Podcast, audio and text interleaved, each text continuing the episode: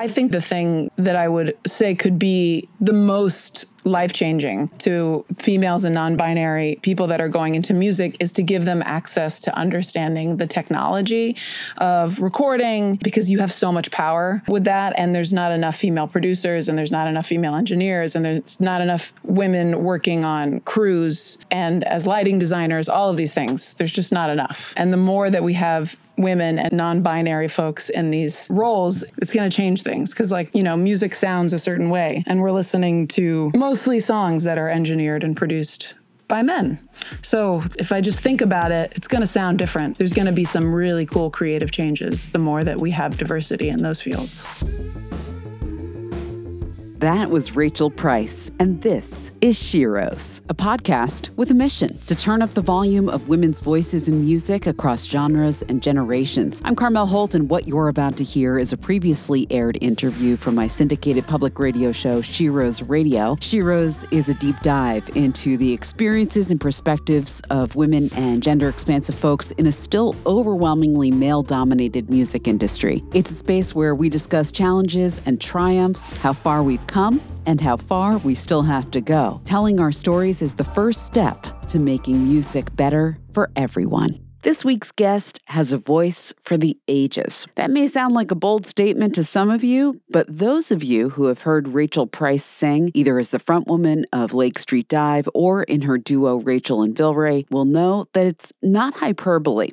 While it is a natural born gift to sing, the voice is an instrument, one that takes time and hard work to master and maintain, to say nothing of learning performance, style, rhythm, and imbuing songs with meaning and emotion. And not every voice can cross genres, but our guest has carved a seemingly limitless path for her instrument. Rachael grew up singing and with a love of vocal jazz of the 30s, 40s, and 50s, and by her teens, knew that she wanted to pursue music seriously dreaming of becoming a professional interpreter of songs of those eras. Life had other plans. She attended the New England Conservatory of Music in Boston to study jazz, and that's where she met members of what would become the hugely successful band Lake Street Dive. It's also where she met jazz guitarist and songwriter Vilray, and in 2015, the two began performing together as Rachael and Vilray, bringing Rachael a new outlet for singing in the style that had first inspired her and giving us another lens through which to hear that incredible voice. In 2019, they put out their fantastic self titled debut, and this year we got their superb second collection, I Love a Love Song.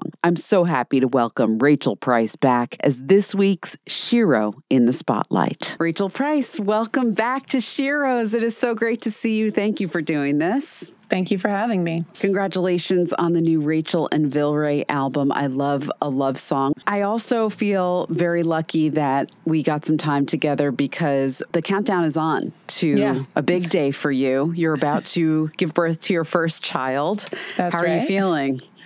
I feel all the things. Uh, very tired and very excited, and also um, confused. There's a lot of confusion. We set up the uh, little bassinet next to the bed the other day, and I was looking at it, and I was like, "What? Is there going to be a baby in there?" It doesn't doesn't feel real all of a sudden there's going to be a third person there. Yeah. You've been performing pregnant. Mm-hmm. Uh, how has that been? It was great. I went on tour with Lake Street Dive for a few weeks and I thought it was going to be harder than it was. I think I built it up a little bit, which I suppose in this instance sort of worked for me because I was like, oh, this isn't as difficult as I thought. It wasn't as hard to breathe as some people had said might happen. And overall, it felt very powerful, you know, to perform with a baby inside me. And on the last show, I got really emotional because I was like, oh, this is the last Lake Street Dive show with her in me. And then the next one, she's outside of me, which is a wild feeling. So I, I, liked it. I got to see Lake Street Dive on New Year's Eve. And then recently I went to see your album release show with Rachael and Vilray in mm. Music Hall Williamsburg. And I was just thinking how unusual it is to see a woman performing pregnant. And then my next question to myself was like, why is that? why yeah. is that so unusual? Yeah, I don't think I've seen a, someone perform pregnant before, which it is unusual. Yeah. I wonder if it's just because we're not getting pregnant as much as touring musicians. It's a hard thing to plan. Right. Took a lot of forward planning and timing. And even so, it's just one of those things you just kind of got to do, I guess, if you want to do it it's funny because I launched Sheroes, as you know, during the pandemic. And one thing I couldn't have anticipated doing a show focusing on women and non binary people is that during that time, so many touring musicians were like, well, I guess if there's any time to do it, it would be now. Like it became yeah. a very practical decision that way. Yeah, definitely crossed my mind as well during that time. Like, oh, is this, is this the time? But it wasn't the time. right. So the next part of that is that I've ended up talking about what that choice is like for women in particular and have had conversations on both sides of the coin of women who made the decision not to do it yet or not to do it at all and then women who have decided to take the leap and then what the implications are for them and talking about how motherhood factors into longevity of our careers and I was curious curious about what your own personal thought process or feeling process has been around all of that. Well, yeah, it is somewhat complicated because when you're a touring musician, generally you're the only person that does your specific job. Mm. So, in the case of Lake Street Dive or with me and Vilray, it was a tricky decision, or at least a decision that required a lot of thought because once I was out of commission, I knew that I was putting a whole band off work for a little while. And the same with Vilray and I. I mean, the timing of this made it so that we're not really able to tour this new record right now. We'll have to do it a little bit down the road. And that feels heavy. Yeah. That feels like, oh, do I need to ask everyone if this is okay? And then I had to tell myself, uh, it's not really how it works. I actually have to make the decision for myself and then just tell everyone and hope that the support and the understanding is there, which it absolutely was. But it was difficult. You know, I was like, how do I start this process? And now that it's here, I mean, I'm incredibly supported by the members of Lake Street Dive and by our management team. And I think everyone's even excited to have the summer off because, you know, we've been going pretty hard for a long time, minus those two years of not being able to work. But it was complicated. And honestly, it basically just ran up to my own fears about how late I could do it in life. And mm. I just got to the point where I was like, I just need to know for myself emotionally that if I'm going to have a baby, I have to do it by this age, which, you know, it's arbitrary and biological clocks are different for everybody. And women are having babies much later than we've been doing it. So, anyway, all to say it was, wasn't the easiest decision. But I also will say in this rambling answer that I feel extremely fortunate to have the ability to take the amount of time off that I'm taking off. You know, I'm, we're not going back on tour for six months. And a lot of women can't do that. You know, they have to go back to work at six weeks, and that's a failure of our country and social practices. But I feel really lucky. Yeah, absolutely. And another thing that's been really fascinating to explore is like, how do we shift things in our industry in music, readjust so that it isn't such a difficult decision? Decision for women to make that they can do both, that green rooms are set up differently, that time off is different, that pay scale is different. Like I remember talking to Lido Pimienta and one of her soapboxes that she likes to get on is talking about pay scale that actually not only should women in music get paid equal, they need to get paid more because if they have kids, who's going to take care of the kids? Wow. Yeah, I don't disagree with that notion, especially because the choices that you're going to have to make, I think, as a mother are slightly different than the choices that maybe a touring father would have to make especially in the first couple years, depending on how dependent the baby is on your own body. And that's kind of where I've been thinking in just these sort of very near in the future increments and just being yeah. like, well, it's a little bit different because, you know, we're going to need to go on tour in six months because we have to. Like, we have to make money, basically, to support ourselves. But I was like, but I have to bring the baby with me which is just going to make the whole experience really, really different and going to require, yeah, some childcare on the road. And there's financial costs that go along with that. So yeah, I I hadn't even thought about the things about like the green room and shows being family friendly. It's like I was just, I was just like, can shows be earlier? that right. was the only thing I thought. I was like, do we have to go on stage at 9 p.m.? Does anyone want shows? Yes, at this earlier. time. That's as far as my thinking went. I, I, I would be in favor of that personally. Yeah, I think we'd all be in favor. Yeah, shows don't yeah. need to be so late. Agreed. Agreed. so I'd love to talk about Rachael and Bill Vilray. I love a love song, the new album, and maybe you could get us started by choosing a song to play a clip of. I don't know if you have a favorite. My personal favorite is Even in the Evening. It's a ballad. It's one of my favorite songs to sing. I remember when five bells would toll and work would end. He and I would meet out on the square. There wasn't anybody anywhere could keep my love from being there. Now even the evening, he can't find the time. Those hours once were mine. Even in the evening from Rachael and Vilray's I Love a Love Song. We have Rachael Price here on Sheroes Radio. Talk to us a little bit about the making of this record. It sounded like and it looked like something from another time. Yeah, definitely. That's what we were going for. We wanted to make sure that we could make a record that sounded like the records that we loved from the 30s and the 40s and the 50s, but not step into the world of pastiche. And the only way to really make a record sound like that in sort of its purest form is to do it in the same type of space that those records were made, which generally they were made in big studios with all the musicians in one room, tons of bleed. Like the drum mics have to be in the bass mics, you know? That's the only way to get that sound. And if you separate hmm. them and you try to mix it or you try and fake it, it's just not going to sound the way that those old records do. And Vilray in particular wanted to make sure that the record had an intimacy of vocals and that the rest of the band sounded s- somewhat far away, which you also need to do in physical space. So hmm. the first step was finding the studio for that, which we felt like LA had some of the best studios for that. And so we recorded in Studio A at United Recording, which is a classic studio. Frank Sinatra recorded Strangers in the Night, for example, there. And then it was really up to Dan Knobler, the producer and who engineered the record, to set everything up in such a way that we could have this big, beautiful, lush sound all together in one room. And then the next thing that you have to really make sure is that if you're doing things that way, you have to have really, really, really good musicians because you have to get one take of Right. the band.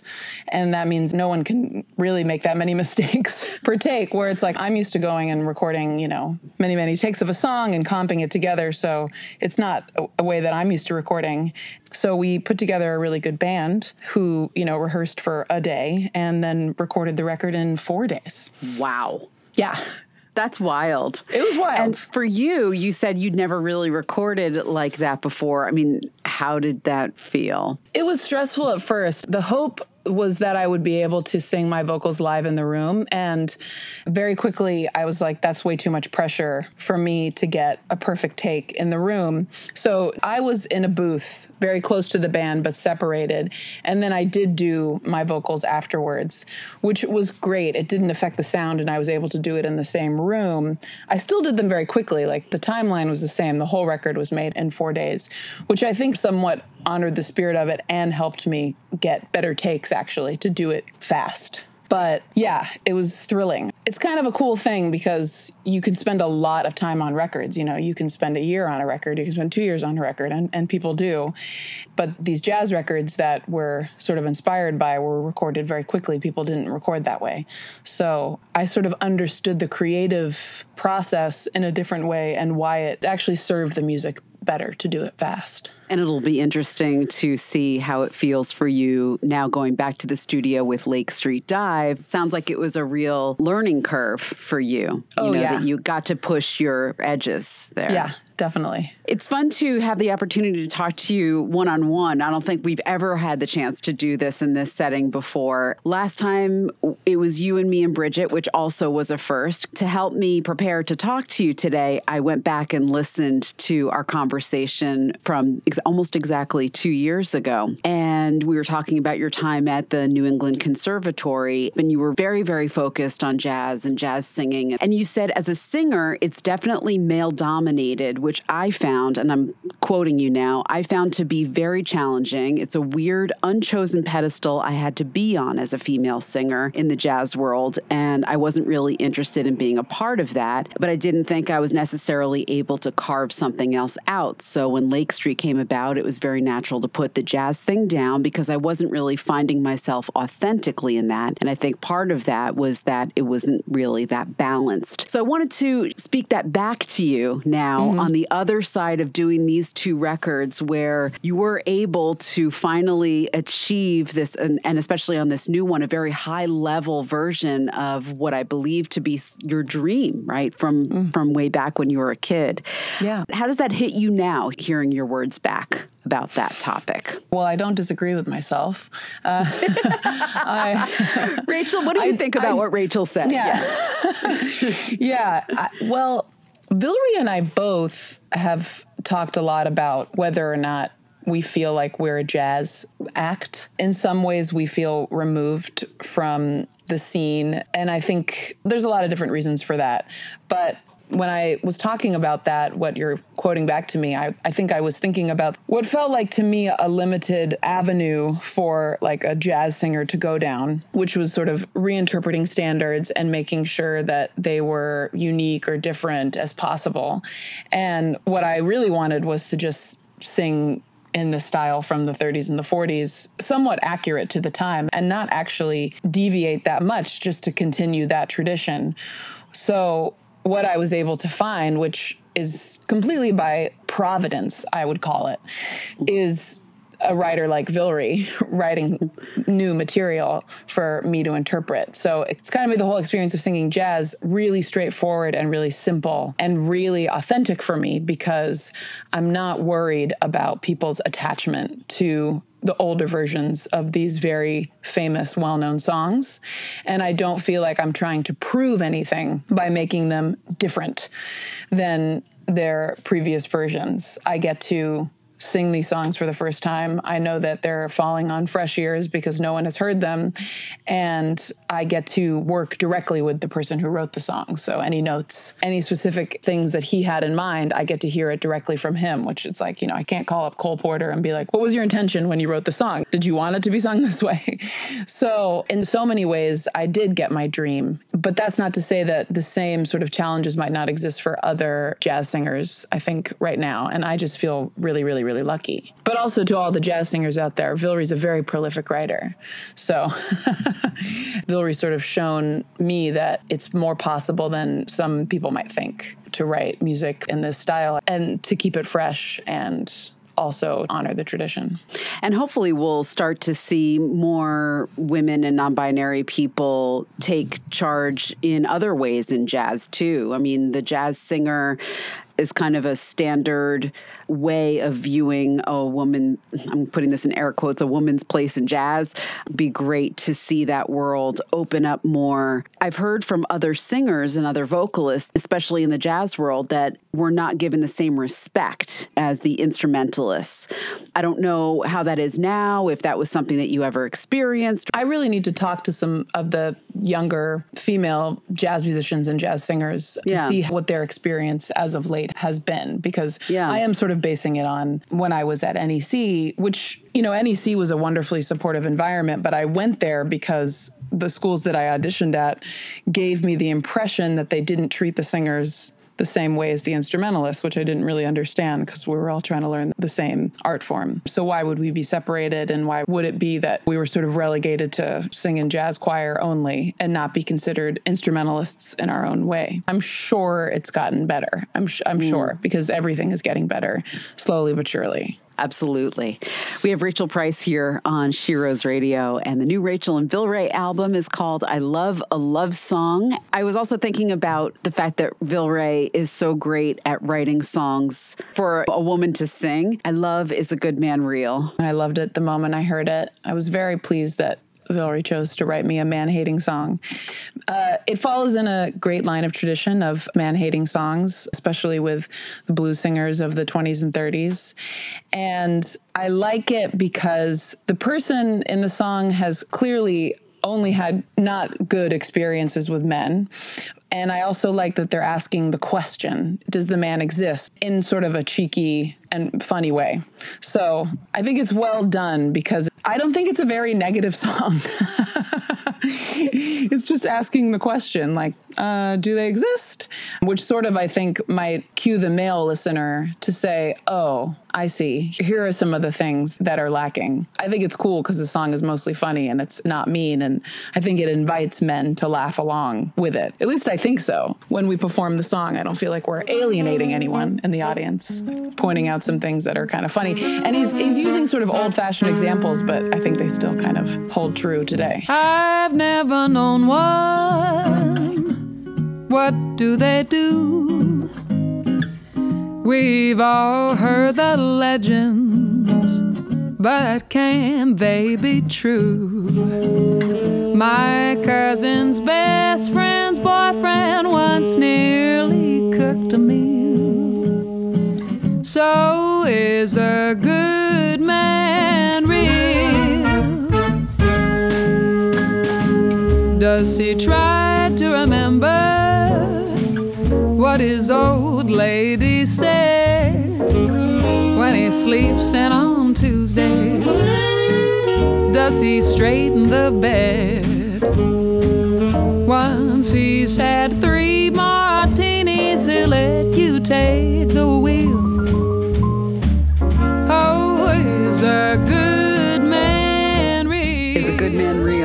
Rachael and Vilray's new album, I Love a Love Song. When you were talking about that there's humor in this, it reminded me that I wanted to compliment you on that, that both in listening to the record and then getting to see you perform these songs live, that I loved that your sense of humor was coming through. There was a certain theatrical aspect and kind of comedian aspect Totally. that I hadn't seen in you before. And mm-hmm. I was wondering whether you felt like this project has opened up some new possibilities for you as a performer. It really, really has. I think for so long, my approach to singing has been so focused on honestly just the tone, you know, just the sound of my voice and not thinking as much about the interpretation of the lyric. And sometimes you need to choose delivery over anything else.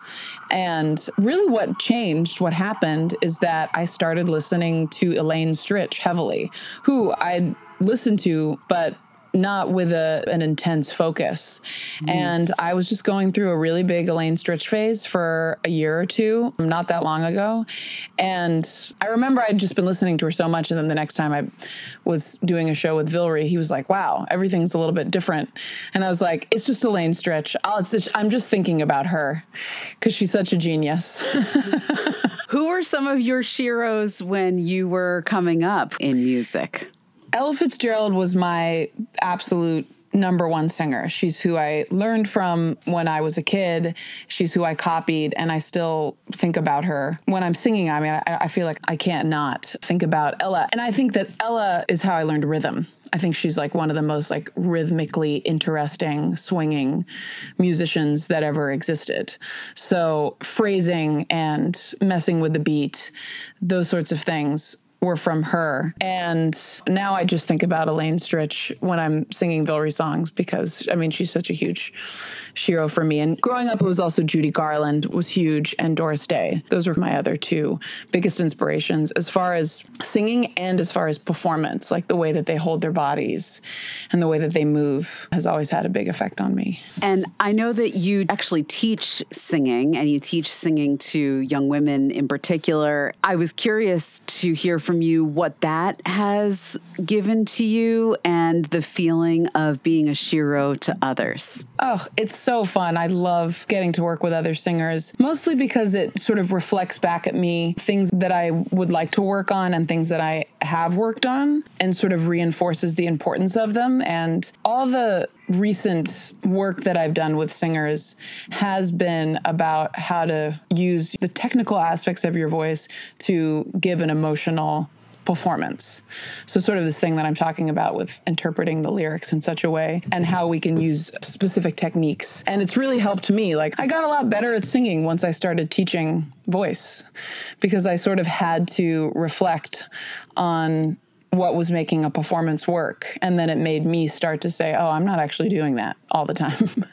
it's amazing, right? When you start to mentor others, all of a sudden it pulls focus on the things that like you're doing. And then you're like, wait, I know how to do all these things that I didn't even know I knew how to do. Yeah. Right? Yeah, yeah, totally. And it really grounded me in the experience of singing in a different way just from teaching. I hadn't felt so grounded ever before. And like during the pandemic, I taught voice lessons for about a year straight. And then coming off of that year not having performed and then going back into it, I was so struck by how much teaching had affected my ability to perform. Usually close my Sheroes conversations lately by giving my guests a Sheroes magic wand. It's a way of kind of imagining ourselves as like witchy, amazing beings that can change anything for young women, non binary people in music. And every time I say, here's the Sheroes magic wand, my guests will go, wow, there's so much I would want to change. But what would come to mind for you, maybe even in this context of thinking of ways that you might pave the path for the next generation? Wow. Okay, I have one very, very practical thing, which is I think that the accessing and the buying of like musical gear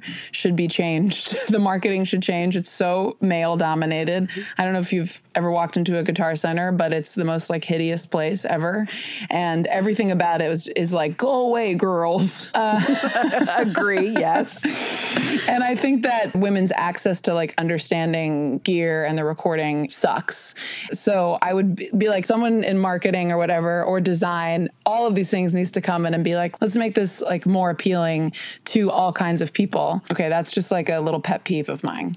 So I yes. would change that with a magic wand. But I actually I think that that would be the thing that I would say could be the most life changing to females and non-binary people that are going into music is to give them access to understanding the technology of recording because you have so much power with that. And there's not enough female producers and there's not enough female engineers and there's not enough women working on crews and as lighting designers all of these things. There's just not enough. And the more that we have women and non-binary folks in these roles it's going to change it's going to change things because like you know music sounds a certain way and we're listening to mostly songs that are engineered and produced by men.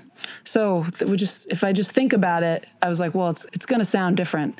There's going to be some really cool creative changes the more that we have diversity in those fields which makes me feel so excited. I'm like, what the possibilities are filtered through different ears, different perspectives. Like, mm-hmm. how much better music would be for everyone. Mm-hmm. Like, we mm-hmm. don't even realize what we're missing, is what I'm saying. We don't even know what's possible yet. Yes, exactly. It applies across every field in the world. It's like we don't really know what a government can do because we don't have enough equality. So we don't really know our potential. But with music, it's really exciting because we're thinking about the thing that gives us the most comfort, or at least for me, the most comfort, the most catharsis.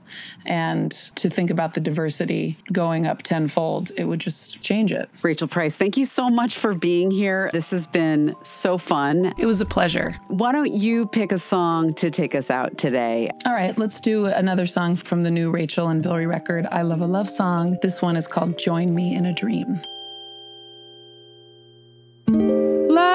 Laugh the whole night through with you. Now join me in a dream. With thanks once again to Rachael Price. Thank you for being with us on Sheroes. Thank you. But how I'll miss this view.